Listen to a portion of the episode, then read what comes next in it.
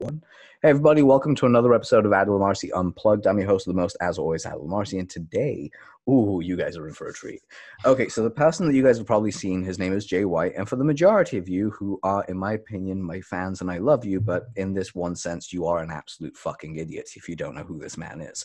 Um, the the words of in my own words, I will say the history of direct response and specifically email marketing, and more specifically than that, the last 20 years have been secretly shaped by this man. And I can say that because he shaped my fucking career. And uh, I can tell you why and how, and we're going to get into that when I uh, stroke his ego on air. And we get, to, and you guys don't get to see this, but I get to see it. Jay gets like really funny whenever this happens. But it's true. Uh, Jay White is definitely one of the titans of the industry. He's an old schooler with like one hell of a big heart, and he just helps so many people. And with that being said, I'm gonna shut the fuck up and bring the man on. Jay, welcome to the show.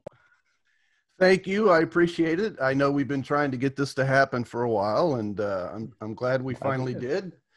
And uh, I'm excited. You're uh, this this show is killer, man. I'm glad to be a part of it. I'm glad that you're a part of it as well, man. And it's funny because like I actually messaged Jay, like because we're in the same group. I messaged Jay going, "Hey man, just a quick heads up. Are you mad at me about not doing my show or something?" And you're just like, "No, I just haven't had time." Yeah. I was like, what? I was like, because in my head, I was like, did I annoy him without knowing it? Because no, no, I can't. Not at all. That's my okay. fault. It's my bad. So, uh, not at all the slightest, dude. I'm glad we're doing this. Uh, so, just a real quick heads up for everyone at home that, well, not even that doesn't know you, because I don't want to go into the backstory of how you got here. We will touch on that, but I want to give everyone, like, if it's okay with you, I want to give everyone a perspective of how you impacted me. Because, like, um, okay. so for the people that know, I've been writing copy professionally from the time I was 18. Um, and you know, fresh out the gates, Warrior Forum was my place. I kind of really cut my teeth and honed my craft a little bit. And Jay basically had a crap ton of emails on that that people had put on and went, "This is Jay White. Look at his stuff." So obviously, being the uh, being the ever curious, I would say that I am. I decided to go through everything I could find of Jay's and started applying it to my email sequences. In fact, something that I will accredit to you, Jay, that I don't think I've ever said to anyone ever, including the guy that said, Wow, this is impressive. Because I wrote an email for a client of mine, and his only response to me was, Did you plagiarize this? Which is a sign that you're doing a really good job. Because, like, anytime someone says, Did you plagiarize this? and you're supposed to be an amateur, is a great job. Mm. Um, I didn't plagiarize it, but I did get inspiration. And the inspiration, uh, I can remember the email almost verbatim. It was Igor, it's alive, was the subject line. And the whole email was about how your uh, laptop was your cash machine and it was the Frankenstein's monster if you didn't know how to build it. But if you knew how to build it, it was a system that worked perfectly. Now, I wrote this whole out for like the system that this person was selling, got it all set up. And uh, when I was going through like my swipe files of stuff, I will tell you right now, I pulled that entire tra- like that whole idea from another email you wrote about uh, what was it? Pop culture. You used a pop culture headline and a pop culture email, and I was like, that is incredible because it speaks to me. Maybe it'll speak to my audience as well. I just used it from there. But that being said, the the impact you've had on my career has been uh, incredible. I actually don't think I'd be able to write as emails as well as I can if it wasn't for you. Well, thanks, man. I, you know, I'm humbled uh, because I don't feel like I'm uh, the guru type necessarily. Um, I just kind of do what I do, and people have liked it, and uh, a lot of people have taken it and making money with it. So I just keep on doing it. And uh, as you see, I'm, you know, I'm not on a beach someplace or on my yacht or in my private plane. I'm, I'm just in my little office here in the central United States and got my stuff around me and put my ball cap on and you know I'm ready to to chat about whatever. So uh, I appreciate you uh, and your accolades. Um, it's always a little embarrassing to me if I'm at an event and people come up to me and they look at my name tag and they say, "Are you the Jay White?" And I'm like, yeah. and if they want to get their picture taken with me, which happens sometimes, it I'm always like, happen. I'm, I'm always like, why? You know, I mean, I'm the biggest dork in the world. Uh, why would you want to get your picture taken? There's John Benson over there. Go get his, your picture taken with him. Look at those muscles. I mean, look at that. I'm an old. That is man. the one thing. That is the one thing I think. If like when we all get together for the CPA uh, reunion, we have to do that. Like everyone has to fly out to a location when we can. And now I can join you guys. I will be joining you guys. Yes, that would be fun. Um, that would be great. I think the first thing that we're gonna have to do is get you and John on either side, and everyone has to stand in the middle. As you, as John just flexes, and you just look like, "Why am I even here right now?" Yeah, flex right here. Yeah, Those are about bigger muscles it than I that's about as big as it gets for this guy. So But yeah, thanks, Okay, man. so I appreciate it. dude, it's true though. Like you've been such an influence to so many people, and it's really good. Uh, I'm glad we got to do the show. So right off the bat, one of the things I want to ask you, not so much about the history of where you come from, because that's fascinating. We are going to get onto that. My question for you is like, with where you've been and what you're seeing today, what is the biggest shift in email marketing besides customer sophistication that you're seeing right now?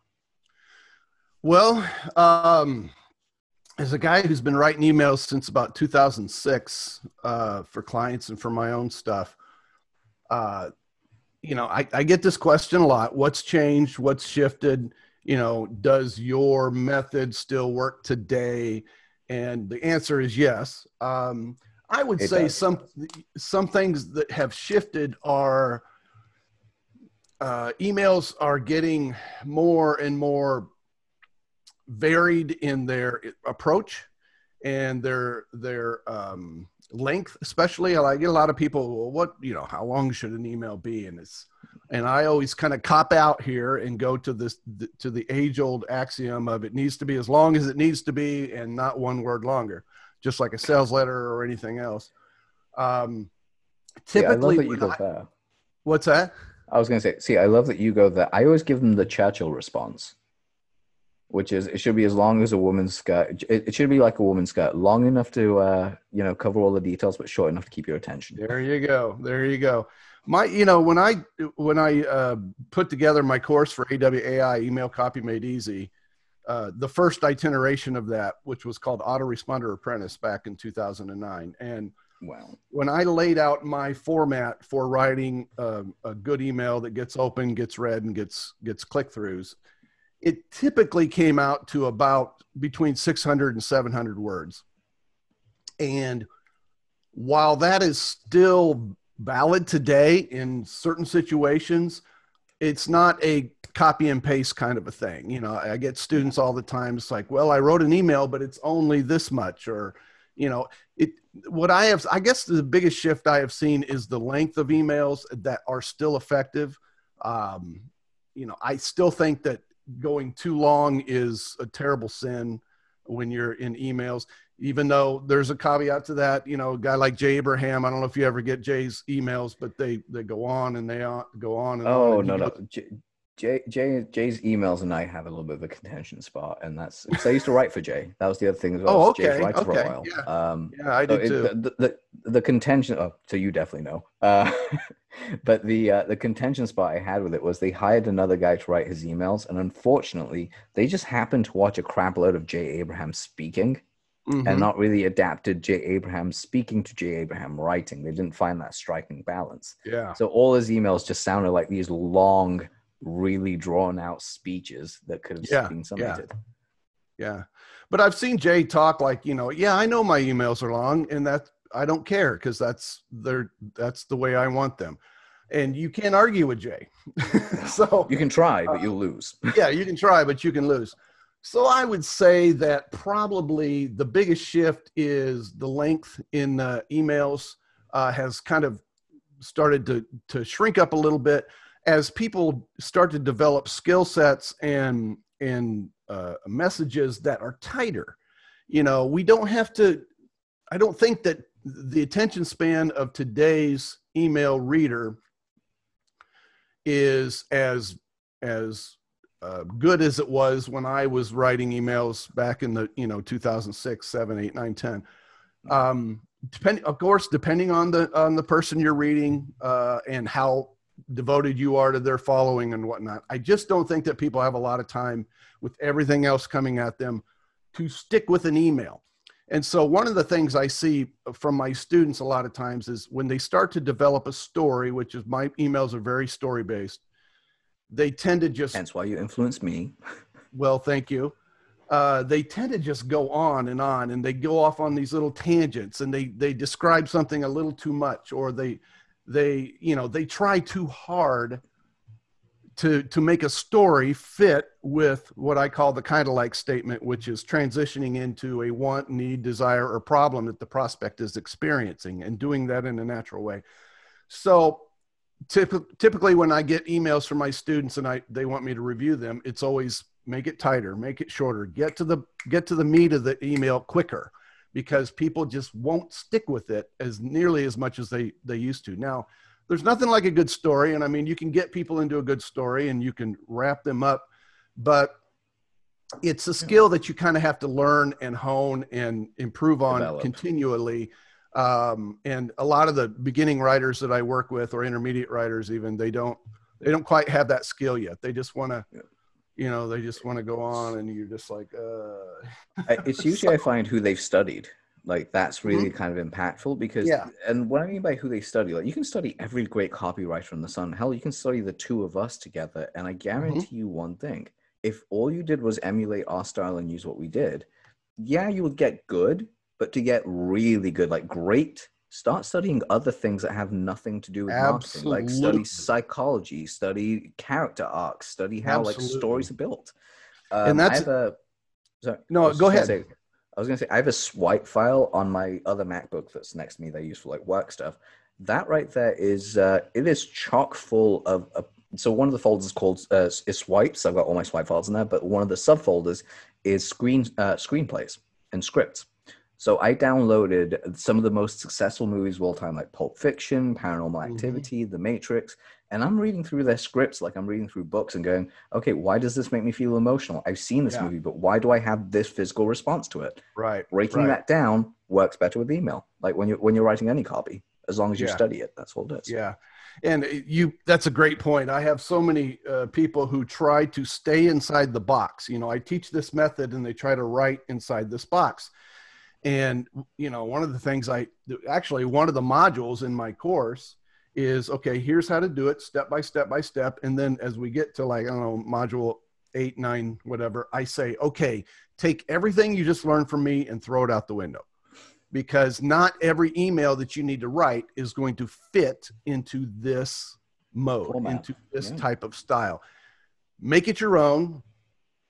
Uh, read other people's stuff. You know, people say, "Well, I so and so says you should do this, and Ben Settle says you should do that, and Andre Chaperon says you should do this," and and uh, I'm like, then do that. You know, take something that uh, works for you and clicks with you, and follow that. Don't try to force the whole uh, square peg round hole um, kind of thing here take yeah. something that a method that clicks with you. If it's mine great. If it's somebody else's that's great. But if it clicks for you and you write it and it gets results then that's all that matters. It's all that matters.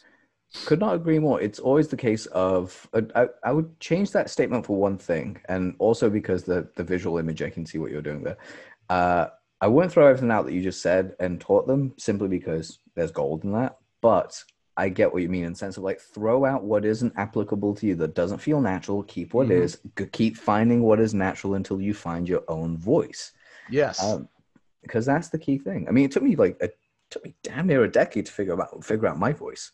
I was mm-hmm. like, what do I talk about? What the hell do I do? And I still suck at writing emails to my own list. I like write I emails for everyone else, write them for your own list. It's too. crazy. But that does segue me to a perfect point right now. So, guys, if you're listening right now and you're a copywriter and you need to get leads in to help you get more clients coming in through the door, Jay has an incredible little service that he does. You can check it out. It is at copyleadsnow.com. Uh, head on over there, read the testimonials, see if it's the right fit for you. But Jay does send out some incredible leads. He does give you an idea of how to bring in leads with emails just follow him. Just any way you can get in touch with this man, just do so. And that's my piece on that. Kind of coming back to it, however, one of the questions I did want to ask you specifically when it came out to um, emails, and I'm glad that you touched on the whole. Uh, actually, before we jump into that question, I came up with this with a analogy which I now think we should use for this episode. Uh, emails are becoming more like bacon the more the, the, as time has gone on, the shorter they become and more tighter they become as well. Start off with this big thing as you cook it, it gets smaller. I don't even eat That's bacon, and. I know this. That's great. I love that. That's that's perfect. Yeah. Yeah. I can imagine that be an email you write later on. Just be like, make your emails like bacon. Thank you so much. Um, you know, a lot of the the ideas I get are just from you know pictures like that or little little things that somebody says. Or guys, I get email. You know, once once people click into my method, they start seeing email fodder. I call it uh, ideas everywhere, and uh, I will literally be ro- ro- uh, rolling down the road with my wife, and I'll see something on the side of the road, a sign, a business, I don't know, something interesting, and I'll just kind of throw it out there and make a mention of something, and then I'll get real quiet, and my wife will say, "You're writing an email in your head, aren't you?" And I'll be like. No, of course I am, because it's just too perfect. You know, it's Yeah. just too perfect, and I'm I'm always like, oh, I got to get that down, which that, that's a good lesson for everybody. If you get a good idea, write it down, put it in your phone, something, because if you think, oh, I'm going to remember that later, you won't. I have forgotten so many awesome, awesome email ideas uh, in my time. Don't do that. Don't be like me. No, don't don't do that. The other way that I've found, if you can't write it down, you don't have anything to record it with, and you just mentioned it right now. It's a very powerful technique that very few people utilize. It is verbalize or internalize the email, but do more than just the idea. In fact, if you got the ideas in like um, the Allen key of emails, say that was the th- oh, I'd love to write an email about Allen keys. Great. Yeah. Don't just leave it there. Be like, okay, so how would I write this email? The whole thing would be about how a marketing system can be like turnkey, how I can do this and all this, and the Allen key is really like the main thing, and the Allen key stands for this acronym. Mentally write all this down because when you or mentally like think about it to that degree, because when you come back later on to sit down and do it, your brain has a longer period of time to dissect rather than this one little tiny memory. Mhm. Um, and that Yeah. works massively. The other is get good at writing, verbalizing copy. I mean, that's yes. That's actually Yes. something the and I will throw my hat in the ring and say I'm more than happy to put my hand up and say I, I can probably write verbalize copy better than most. Um, yeah. Yeah. You're very good. You're very good at what you do.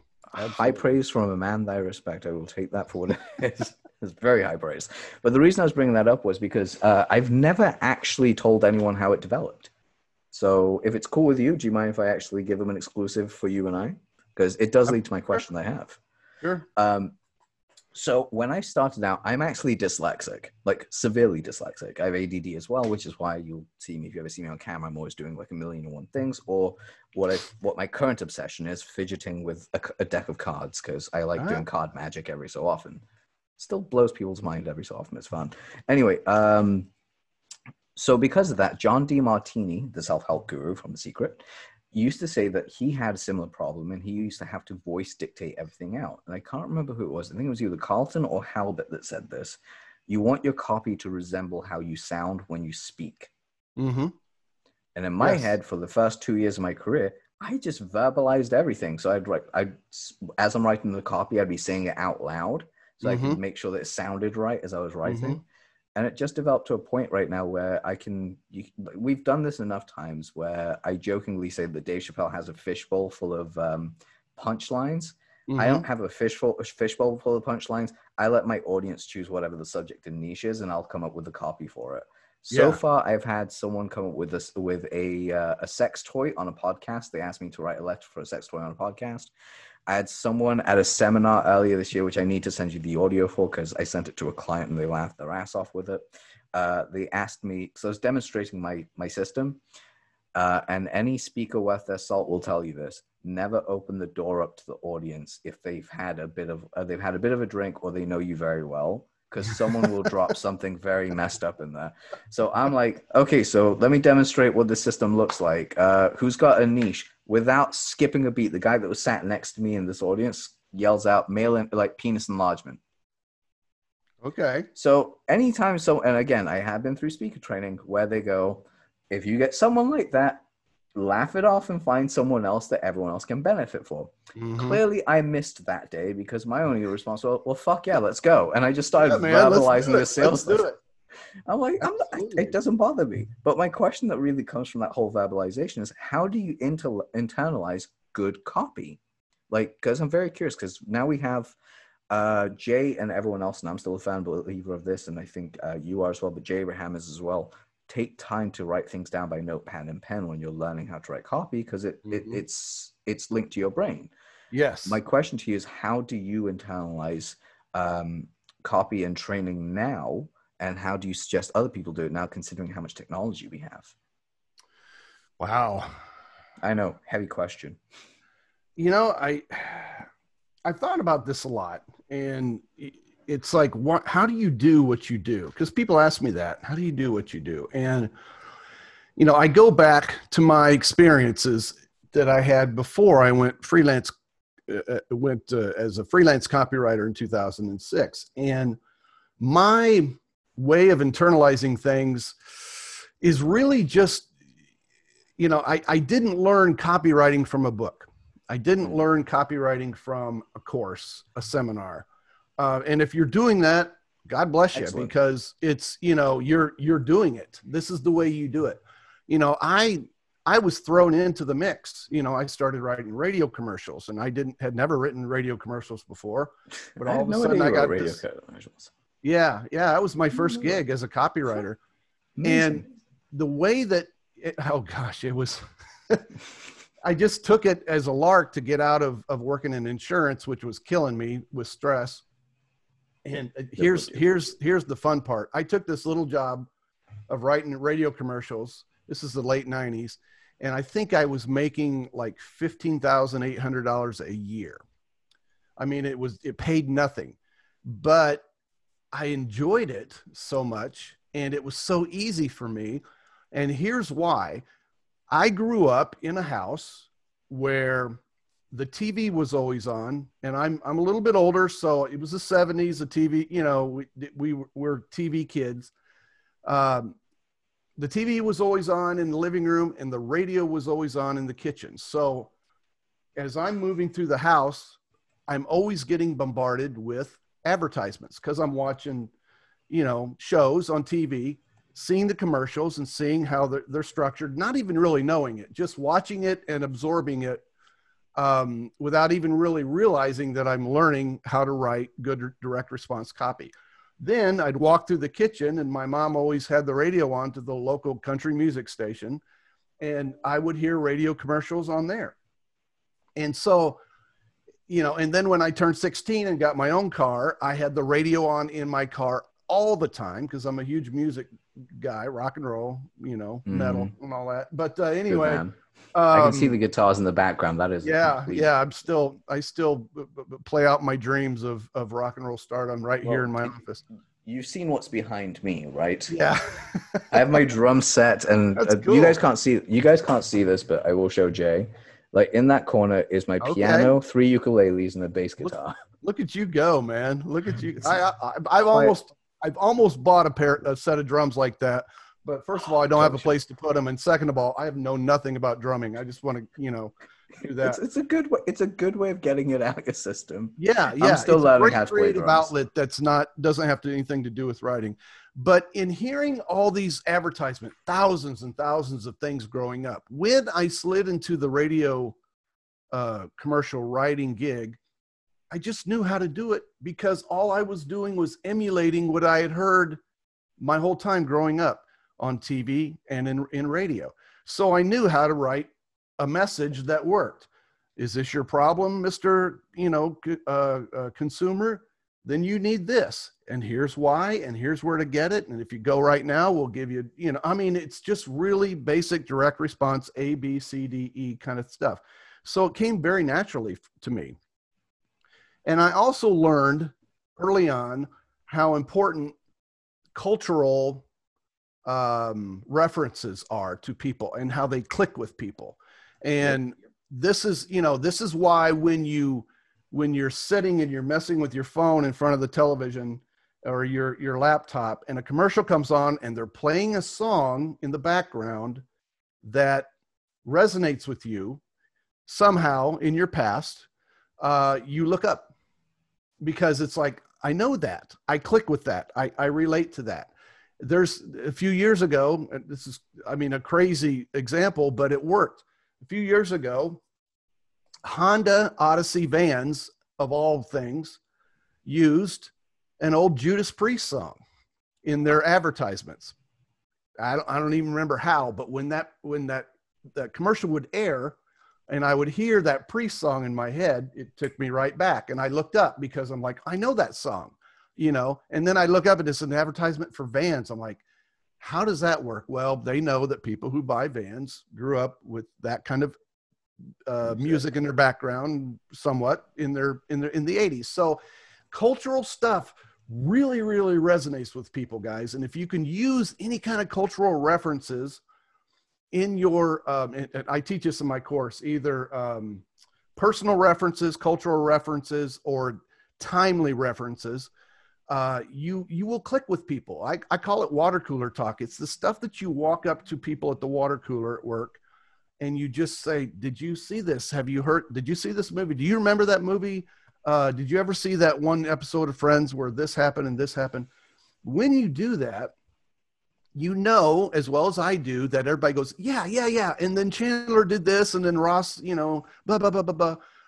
All of a sudden, everybody's engaged and you're all on the same page and you're thinking about this thing. What I've done over the years is take that type of cultural reference and implement it into the beginning of an email Yep. Where you where Yes, you kind of just walk up and I again I just picture it as water cooler talk. You walk up and you just start chatting. When you, did you did you ever see this?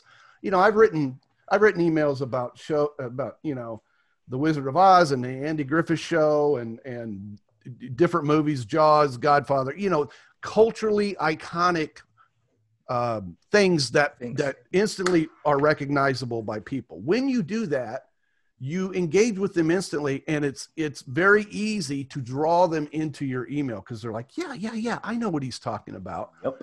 Before you know like it, you're, you you've taken a, a scene from The Godfather and you've moved it into what their biggest want, need, desire, or problem is concerning whatever niche it is. And, and you know, you would be amazed how you can connect uh, different things. I, oh man, over the years, I've used a lot of stories from my own personal experiences, my kids, my wife, you know, and like I said, cultural stuff.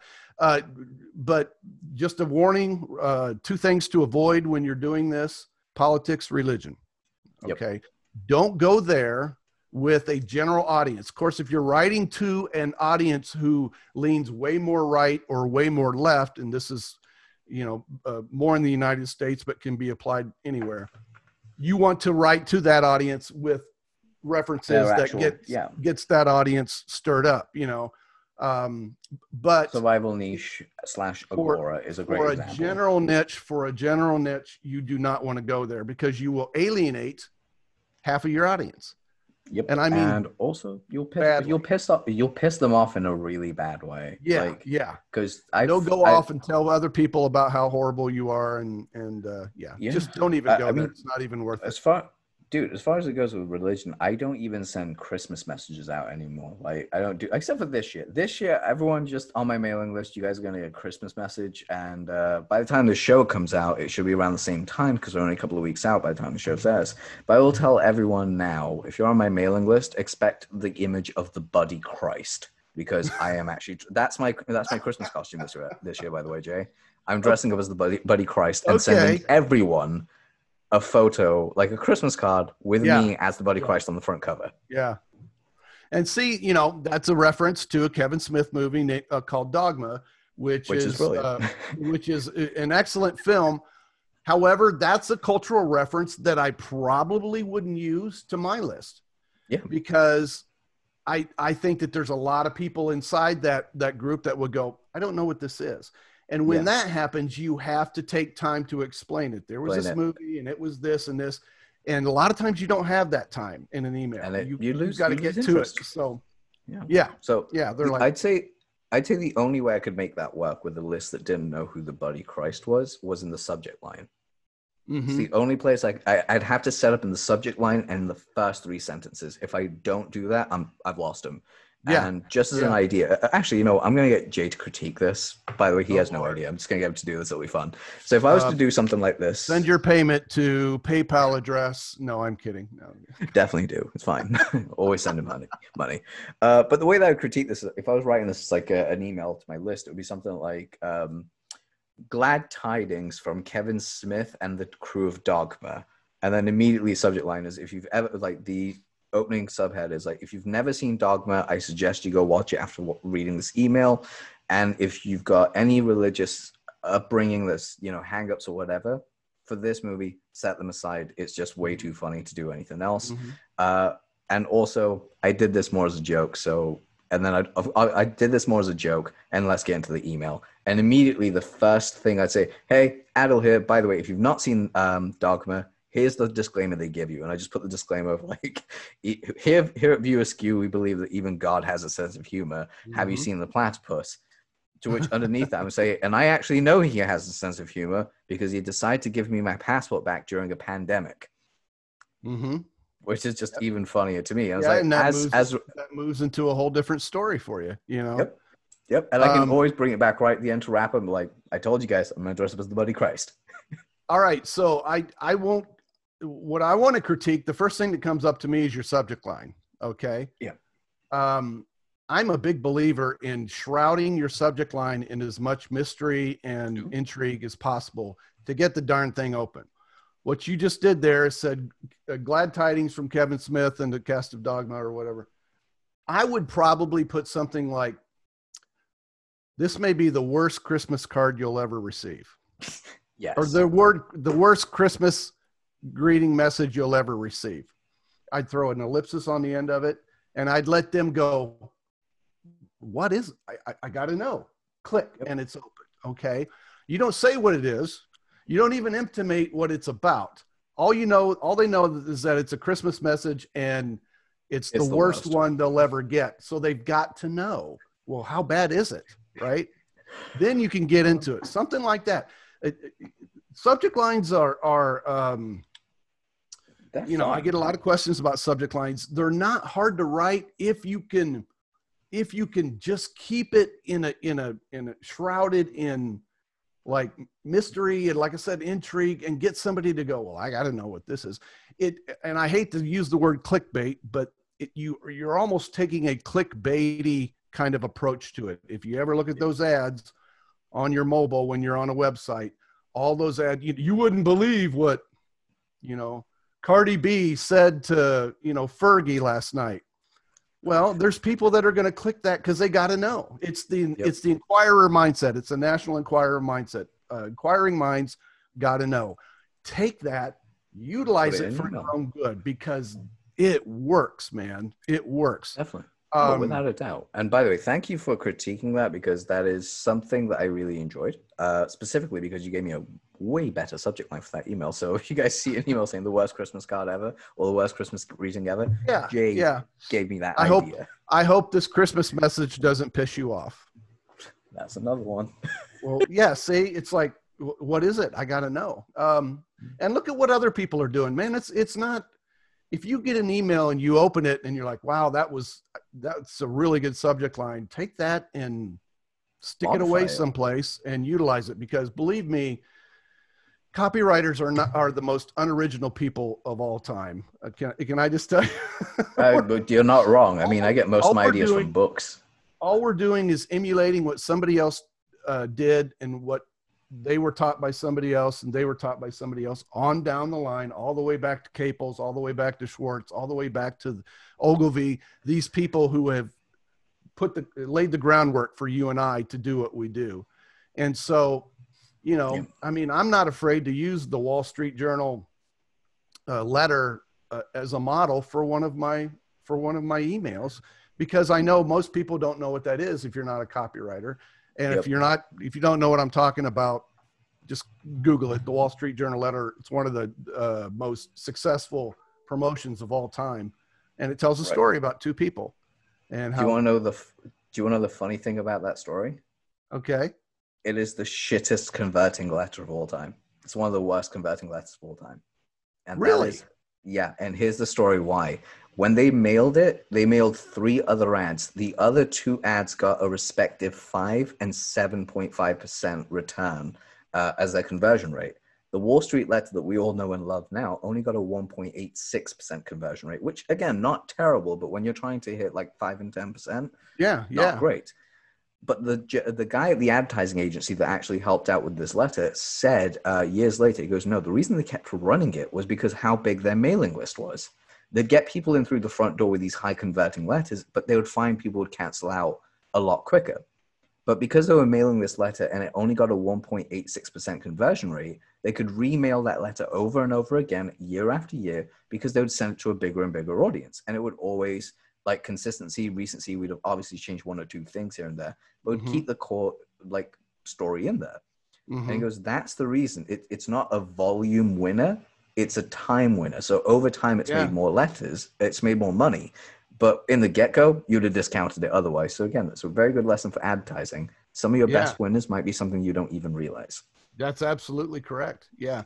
Guys, try anything because you know, usually it's the thing that you think of and you go, nah, nobody would, would like that. Yeah. That's the thing that you need to put down and put out there. Because as crazy as it seems, the thing that looks like it's going to convert like a dog Sometimes won't. sometimes blows up completely. And you, I mean, you can ask anybody. You can ask Ryan Deiss. You can ask uh, uh, Perry Belcher. You can ask John. You can ask anybody. Uh, Benson. You can ask Yeah. yeah. Carlton. They'll tell you always, always, always, always test because you never know what your audience is going to react to.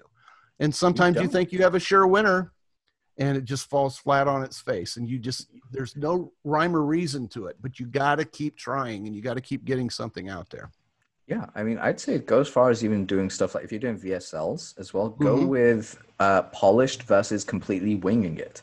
I, Yeah. I mean, I, t- I tested that out with my uh, with an offer I did back in May, and again, we got the I've got two versions running for the relaunch of this offer right now.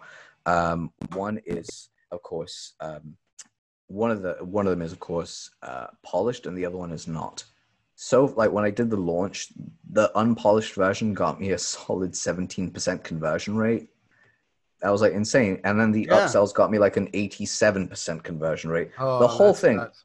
Dude, I can tell you right now, the headspace I was in when I walked into the house to shoot this video, I was annoyed. I was in a really bad headspace. I was like, I was like, well, fuck this. I'm just gonna go do it. Hit play. I did it on my I did it on my MacBook Zoom, like the pinhole camera, not Right. this lovely fancy camera that I have, but a really bad camera. And even on the uh, like on the page where they go to order the cart page, I literally said this, which is career suicide for any copywriter that's given you a script that says this. my response back was, "Oh my god, you're actually here and decided to buy." That was the first words that I was You so know- surprised that you're there. I think that you touched on something there. It's it's about being real with people and something about being real and being emotional and being, you know, pissed off or giddy or whatever it is. People see that and they go, "Oh, he's he's this this is an actual person and he actually has feelings and emotions like me." Um true story. This one of the I used to write write for Rich Schefren at Strategic Profits. I was his guy for Amazing. several years and Rich is a wonderful, wonderful man and a great mentor and, and, a, and a dear friend. I used to write his blog posts for him, and he would call me up and he'd say, "This is my idea for a blog post, Jay," and he would tell me what he was trying, the point he was trying to make in the blog post as it pertains to business and what he was trying to get across to his uh, readers. So one day he calls me up and he gives me this idea, and I'm taking notes, and I could tell Rich was just off his game and uh, agitated. And I'm like, I'm like, hang on a minute, bud. I'm, I'm like, what's going on? You are, are you all right? And he goes, oh God, Jay, it's been a day. And he tells me this story about what's happened that day. And in a nutshell, his wife at the time and his two daughters were going to fly to Barbados, and Rich was going to uh, meet them there for some time off. They go to the uh, airport at West Palm, realize that they don't have some sort of uh, uh, I don't know if it was a passport or something for one of the girls. They get held up. They miss their plane. She's panicking. She's calling Rich.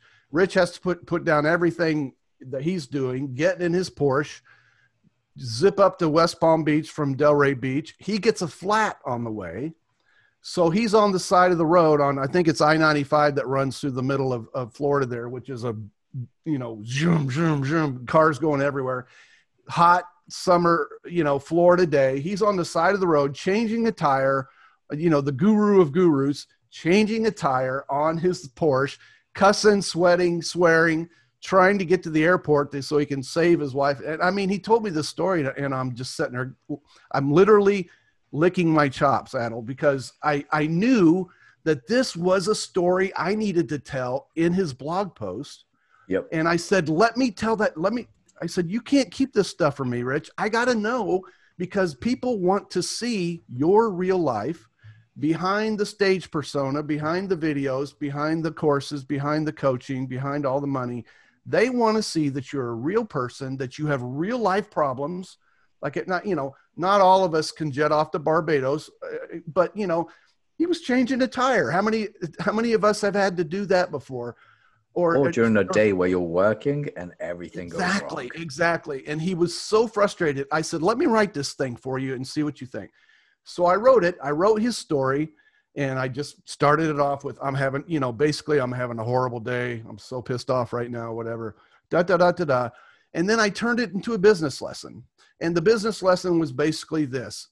It's great to have your own business where you have the freedom to pick up and take care of personal stuff when you want to. You don't have to get permission from a boss. You don't have to, you know what I mean? It's just like yeah. somebody calls and they need you and you can just go because it's your business and it's your. I wrote this blog post, I put it out there. He loved it. He put it out there. We wrote a little email that directed people. It was the biggest response he had ever got from one of his blog posts. And because people saw him as a real person, they saw him as somebody who has the same struggles and the same feelings and the same frustrations that they do. And he connected with those people in a way that he had never done before. And so Which I'm like, so buddy, true. you you got to tell me this stuff. You have to tell me these good stories, good stuff, bad stuff, uh, because people eat it up. They absolutely eat it up. So see now, this leads me to one of my questions I want to really ask you about this because this is just a I'd feel horrible if I didn't ask and that is the idea of how does someone that knows how to write copy because you and i have both seen this and in fact i was a victim of this for a long time you're great at what you do yet you are horrible at doing it for yourself like you just don't know how to make that jump between yeah. from here to there but if, yeah. like, if i told you my story you'd be like i have a million and one ideas just like if you did that to me yeah my question is how like how do you do that not just for yourself but how do you do it for a client if the client was you essentially. It is writing it for yourself, but like, how would you do that? Yeah.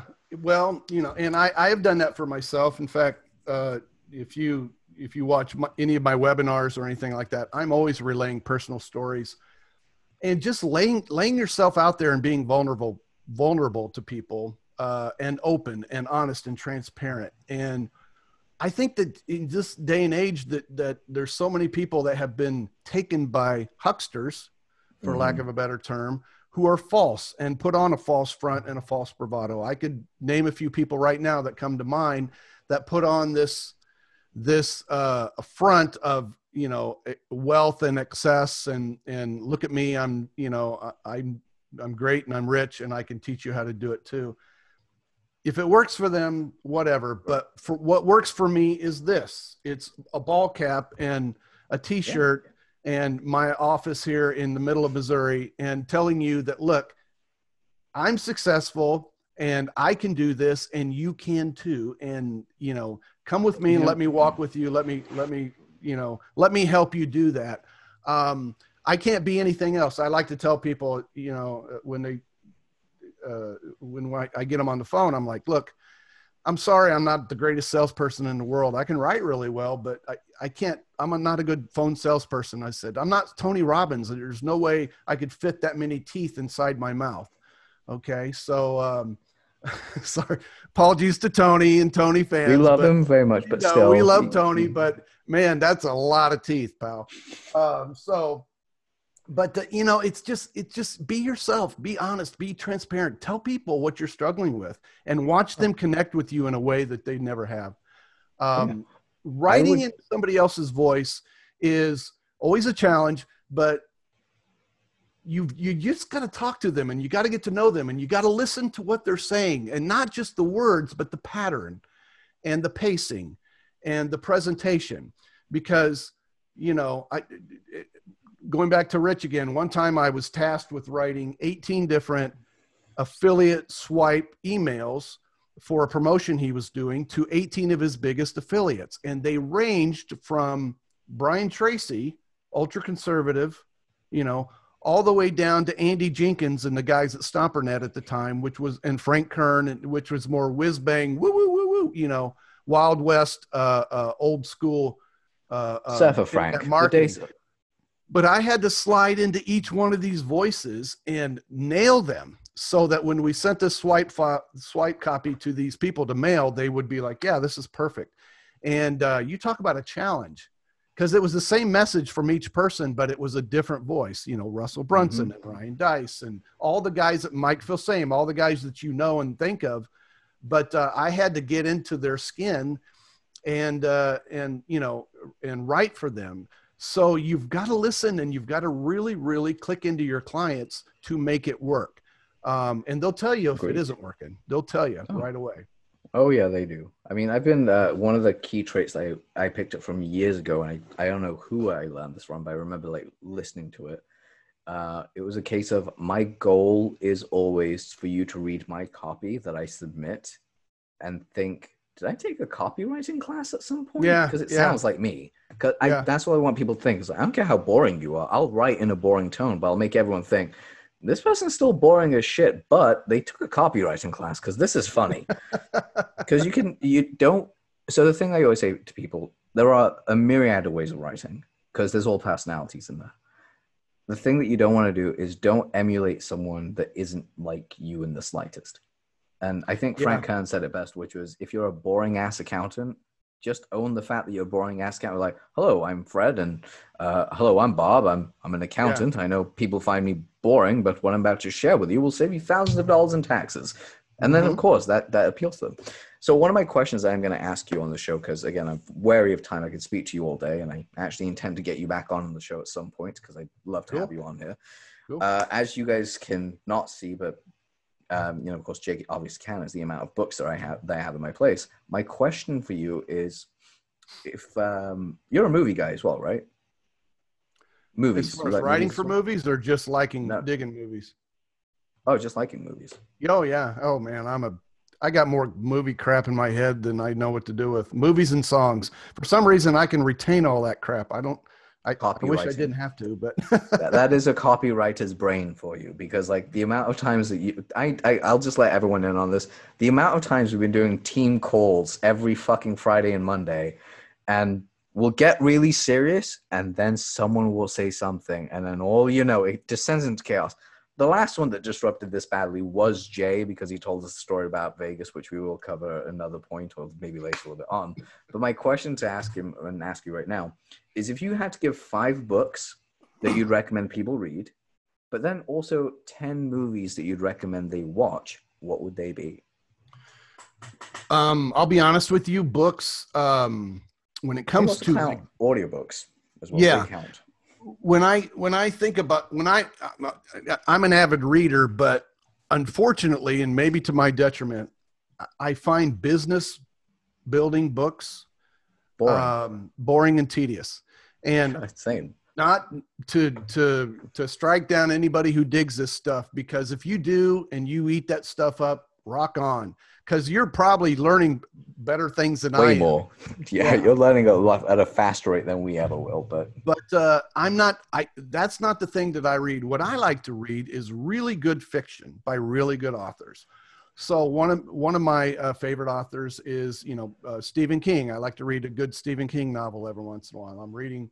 Uh, I like to read the Jack Reacher novels. I know that's a little bit of oh, a I totally love those pulp fiction, you know, kind of a thing. Or but uh, I love those movies. I love um, those books. Read not the movies so much. Read from very good uh, writers, and you'll div- you'll see how they tell a story using words and not tons of words, but using the right words at the right time, and then moving through the plot and moving through the whole the whole story and that will help you to develop your own stories and to um, write them in a way that that um, that resonates with your readers. I grew up, like I said, I was an avid reader. I, I, I had a stack of comic books like this. You know, you think, well, you're an avid reader. Did you read Tolstoy or you know Dostoevsky? No, no, read comic books, man. had a stack of comic books like this.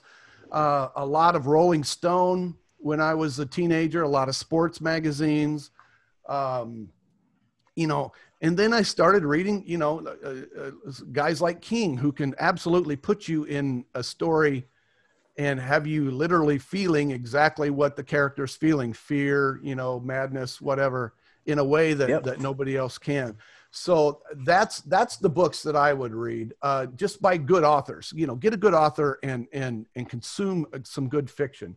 As far would- as no, go ahead, Before we jump to movies, I would definitely recommend reading crime novels. Crime Mhm. novels, for some really weird reason, brilliant. For me, it was a guy called Chris Carter. I've spoken about him a lot. He wrote a book called The Crucifix Killer, which I recommend to you as well, by the way, Jay. If you haven't read that, it's a fucking Okay. phenomenal book. Um, very highly graphically violent in the sense of uh, the, the the whole book follows the robbery, homicide, ultra violent crimes unit. And um, the other thing that makes this different from other crime novels is Chris was a criminal psychologist for the LAPD. So Oh, he sat cool. down with some serial killers before. So like Yeah. his books are so methodically good. Though the Yeah. last ones annoyed me a little bit because I found a couple of typos in it that really bothered me. I'm like, Mhm. not a fan. But uh, as, before we move on to movies, I did want to show you this. So this right here is part of my comic book collection that I've got going on. So we have X Men, Wolverine, all the other fun stuff. And because I'm such an avid reader as well, we have books Mhm. Traffic Secrets is the hardest book for me to get through. But Yeah. if you look down further, we've also got Hunter S. Thompson at the front with the Hell's Angels. Because uh, who doesn't Oh, like man. Hunter S? In all so fairness, Manny, Brunson, Brunson to Thompson. That's quite a range there, brother.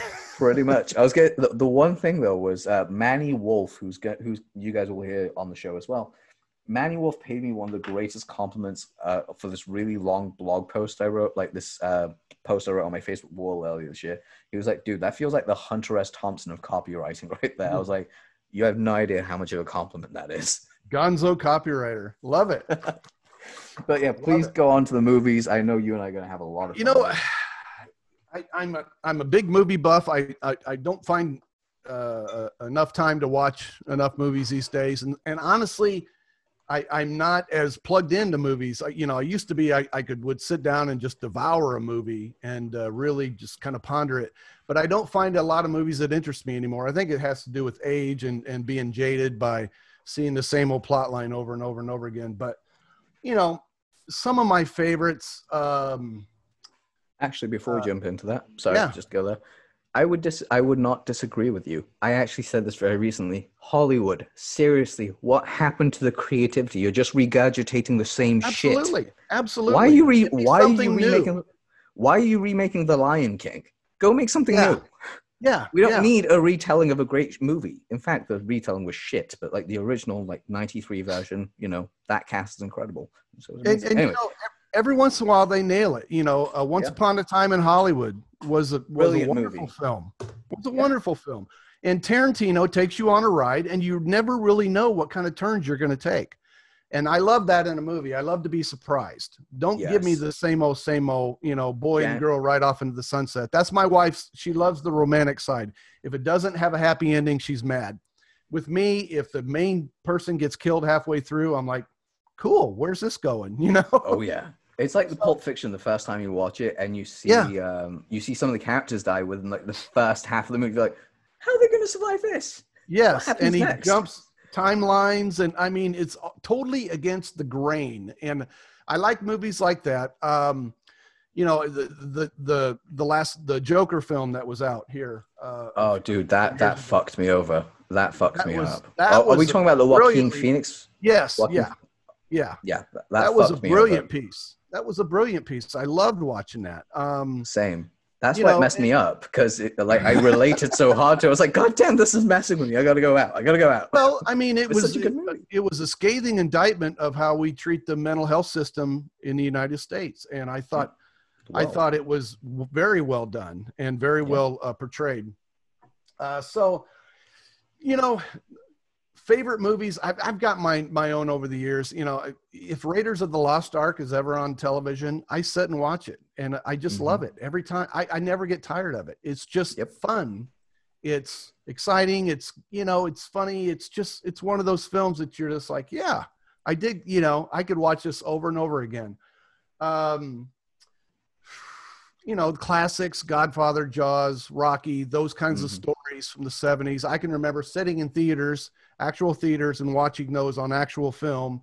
Yep. You know? I did that And- with Star Wars, by the way. Yeah. Like, because they What's did the re-release. I did that with the Star Wars original trilogy when they did the Mhm. re-release in '97. That's what got Yeah. me into them. Yeah, we were just talking about this on on the group the other day. I was 11 years old, sitting in a theater in Galesburg, Illinois, watching uh, the original Star Wars in 19 whatever it is 77, and uh, when the first star starship came across the screen, I mean there was a literal gasp from the audience because it was nothing like we'd ever seen before. Mhm. and um, you know gave me a love for those movies which i passed on to my son who has turned into a total star wars geek.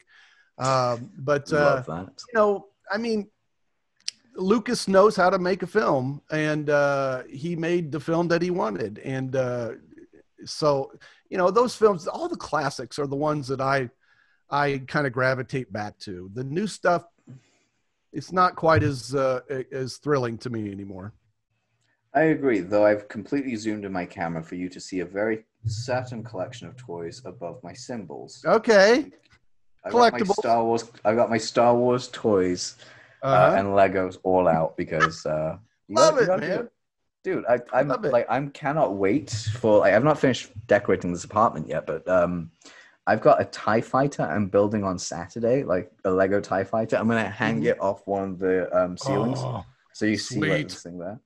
Uh, sweet over in the corner over there is a 19. It's either a 2000 or a 1989 Millennium Falcon that was released by by the company. A friend of mine sent that to me for my birthday last year. oh that's um, fabulous man that's Dude, great Such a such an ad. But I will say this much about Tarantino because we we did touch upon him, and Mhm. I, I respect the dude as a filmmaker like crazy. The thing that really got me with Tarantino is he you you can't really put him in a genre. You just go, what movie is this? It's a Tarantino film, and you're like, I'm expecting good, and you always usually get it. yeah But yeah. if you look at what his genre is, like Inglourious Basterds to me is still one of the best movies of all time yeah specifically, if you look at it for what it is, it's a war movie where two thirds of the script is in another language that most people don't speak and is subtitled. And yet somehow he's made it one of the greatest for, quote unquote foreign films of all time. or like even if you look at Django Unchained, that's a western. That is a Yeah. western movie, like told Yeah. through like this perspective. Though granted, that movie, um, I don't cry very often, but that movie took me on a on a roller coaster of emotion. yes absolutely absolutely he he just has a very unique vision you know? And th- you know, if if you're looking for good movies look for good filmmakers and and and try them out because you know tarantino makes a, a film this way but uh brian de palma makes a film another way and martin scorsese makes a film another way and guy ritchie and, and all these these people that are iconic but look at what they're doing and how they're telling a story and learn from them because a lot of times you'll see something and you'll be like man that's really interesting. How can i implement that into my writing? How can i implement that into my marketing? And sometimes all it takes is referencing the movie. You know did you guys see this movie? And it, again make sure it's kind of a, a pulp fiction kind of a thing where a lot of people are like there's that scene from pulp fiction where you know blah blah blah, blah. you Everyone could say yeah you know here here's these guys all being held at gunpoint and and uh you know julius is eating that's a one tasty burger man you know do you mind if i take a drink and i mean these did guys are on email, by the literally on the brink of their own death but he's just like eating a chilling out burger eating a burger. I had Yeah. uh, that was the subject line I used, by the way. It's like One you tasty heard of that. burger? co- no, it was like you heard of that Hawaiian joint. and that was the uh, that was the it. thing. It was it's but that movie is one of those icon like in that one scene alone that we're describing. I can pull out like four huge subject lines. The other one is like, "Say Mhm. what again? I dare you. I Mhm. double dare you." uh-huh It's like- absolutely like, what did you, you know in the scripture that he recites you know i the, the one that Oh. comes up in my head is it's it's a royale with cheese, you know john who who resurrected john travolta i mean are you kidding me the brilliance my of God. casting him in that role and, and bringing him back to life it's like this That- guy was you that know was supposed to go to Michael Madsen. Like that was supposed to go to him, but he was shooting another movie at the same time. So Travolta See, got that- it, and that did that it's one of those happy accidents that happens you Right. know and it's By the way, if you guys ever meet Samuel Jackson, memorize the whole Royale with cheese conversation because he was talking about it goes, it's one of his favorite lines that he loves fans saying to him. He goes, he's had only three fans in his entire life walk up to him and have the balls to say, Hey, do you know what they call uh what was it, a quarter pounder with cheese in, in Amsterdam? Or in like in Europe? It's like, no, what do they call it? It's a Royale with cheese. it's just and apparently they did. He was at the airport, they did a 45 minute dialogue back and forth. This one guy pretending that he was Vincent Vega and it was Jules Winfield in the airport, and uh, he still says it's one of his favorite memories of meeting Oh man, fans. can you imagine sitting there doing that with Sam? Oh my He's god! an- just imagine the laughter that he would have afterwards as well. He's such an intense actor, and I know everybody goes right to his his his interesting, colorful language skills, but the guy is a amazing Brilliant actor. Yes, Brilliant actor. amazing. Look at his body of work. Is and, and the Mhm. fact is, he didn't start till he was in his forties. That's the Yeah, I know. thing. Isn't that crazy?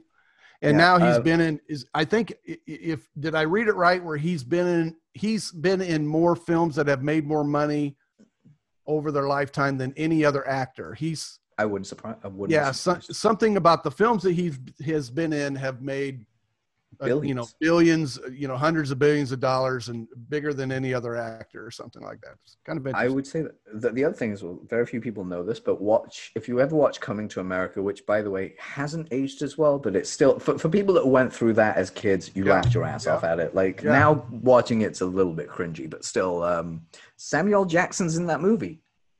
I don't know if you know this, but he, he's the Uh, Robert McDonald's. He's the McDonald's. You're right. Robert. He is. You Yeah. are exactly right. You are exactly right.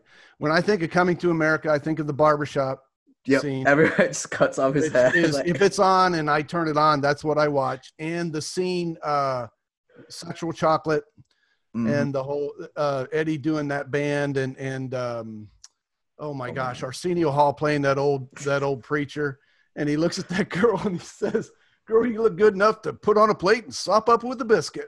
I'm like, oh my gosh, where did that come from?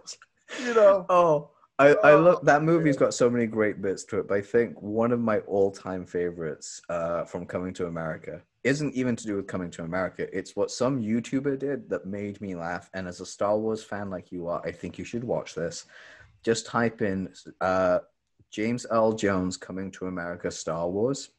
What Oh. they've done is they've taken all the lines from Coming to America of James Earl Jones and put them over Darth Vader's voice.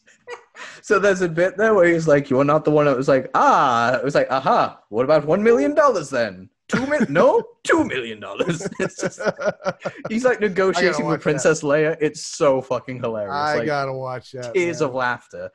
But um, taking back to Samuel Jackson for a second, I actually found out why he, and this is like how this is what a copywriter gets to at times. You you become obsessive over shit that you end up like learning things about them, and then you draw Uh-huh. great subject lines. Um, and copy. Samuel Jackson's reason for using the word motherfucker isn't actually for profanity. It's because he has a speech impediment. And that is his speech Ah. impediment way of getting out of it. Wow, isn't Yeah. that interesting? So if he's like finding himself about to stutter during a line, he's like motherfucker and goes right back into Mm-hmm. scene. Um, and funnily enough, by the way, if you haven't seen the QT eight, I think it is uh, Quentin Tarantino Yeah. eight documentary, Yep. recommend it. It's Really? without doubt one of the best. So good. Uh, you actually really get a chance to understand how um, how Tarantino thinks about his films and his characters because uh, Judy Greer was supposed to be in Pulp Fiction. She was Hmm. actually had they shot a whole scene with her in it, and they had to cut it because of length. Also, fun fact: Danny DeVito helped produce the damn thing, which is even weirder in, in its own right So Yeah. strange. yeah, Dan, like apparently it was not going to be made. Danny DeVito funded it, and it was amazing. Um, but when you get to uh, the scene, he actually pulled Judy Greer aside and said, "Hey, listen, I'm so sorry I had to cut the scene, but I'm going to write a whole movie just for you." And of course, any actress or even copywriters, we've had it where people go, "You know what? If you write this thing for me, like uh, the next time we'll hire you for it." Mhm, Everyone's been there. Like we'll write for exposure and shit. mhm. Um, and she thought the same. This little white boy ain't gonna get me any movie parts, whatever it is. Brings out, was it Jackie Brown? Yeah. Yeah. Calls a writer, was like, "I wrote this movie for you. You're the main character. It's specifically Yeah. for you." She read it. She was like, "This nailed. is me." yeah. Yeah. He Nailed it. Um, Interestingly enough, writing for writing for an actor, um, I found out recently that John Hughes uh, would do that for Molly Ringwald. Yeah. He he literally had a picture of Molly Ringwald from a casting call that he had on his bulletin board, and he would write these teen angst dramas, uh, Breakfast Club, and you know, Sixteen Um, Candles. And, yeah, 16 Candles. He would write with her in mind, with that face and that that look in mind, and so he could write exactly to who he wanted to write, and it clicked. I mean, the John Yep. Hughes films. Um, to me, you know, that was me in high school. Breakfast Club, I knew all those kids. You know, 16 Yep. Candles. God forbid, I kind of was Farmer Ted a little bit. Um, you know, I wish I was Cool Jake, but I was more Farmer Ted. oh, Um, and he just totally nailed what it was like to be a teenager in the 80s. And, um, you know, that's what you've got to do with your copy, guys. You've got to click with your reader in a way where they go, wow, that's different. That's interesting. I resonate with that. And that gets them into your, your emails, that gets them engaged, gets them to the place where they're reading about the product re- and get clicking on a link. Um, if you can do that you can write your own ticket because it's it's it's just it's just going right to the human soul and and hitting them where they live. If you try to hit them Where uh, money in the places where they they've been they've been hit so many times before then uh, those places are dead and numb because they get emails like that all the time. Get them in a Yeah. place where they're not expecting. Do it do a tarantino you know? Yeah. kill uh, uh, john travolta right in the middle of the movie you know? And, and then have him come back in a different timeline at the end you know? Uh, just give them a twist that they're not expecting and watch what happens watch what happens very cool It's it's gonna be incredible. But guys, uh, unfortunately, our time is coming to an end. As you guys can uh, can tell, I need to get Jay back on. So share, subscribe, rate, tell everyone how amazing this episode is, and I'm sure I can get him to say yes. But Absolutely. Jay, thank you, thank you so much for being here, man. I had such a blast having you on the show. Yeah, this was fun. Let's do it again. Definitely, guys. Please go check out. Was it copyleadsnow.com? Copyleadsnow.com. Right now, I've got a, a, I send out a list of 10 copywriting job leads, all remote and none of the bid for hire crap, uh, to my subscribers every day. Yep, All right. Every day you get a fresh list of 10. Monday through Friday, you get a fresh list of 10 leads. I'm, in fact, as at, when we sign off here, I'm going to put together my list for I do it myself, put it together for today and, and send it to my subscribers. Um, right now, I, you can get them uh, 90 days, five, about 500 leads for free if you sign up at Copy Leads now. Uh, so check that out and uh, let me know what you think. And, um, you know, I I'll endorse that. You. endorse that. It's it's actually I, I'm on that list, and I can tell you they're absolutely fucking amazing. But guys, as always, please have an amazing weekend. Stay safe, and please rate, share, subscribe. Have an amazing holiday period if this is around the time the holiday period's around. And uh, I'll speak to you guys real soon. Take care.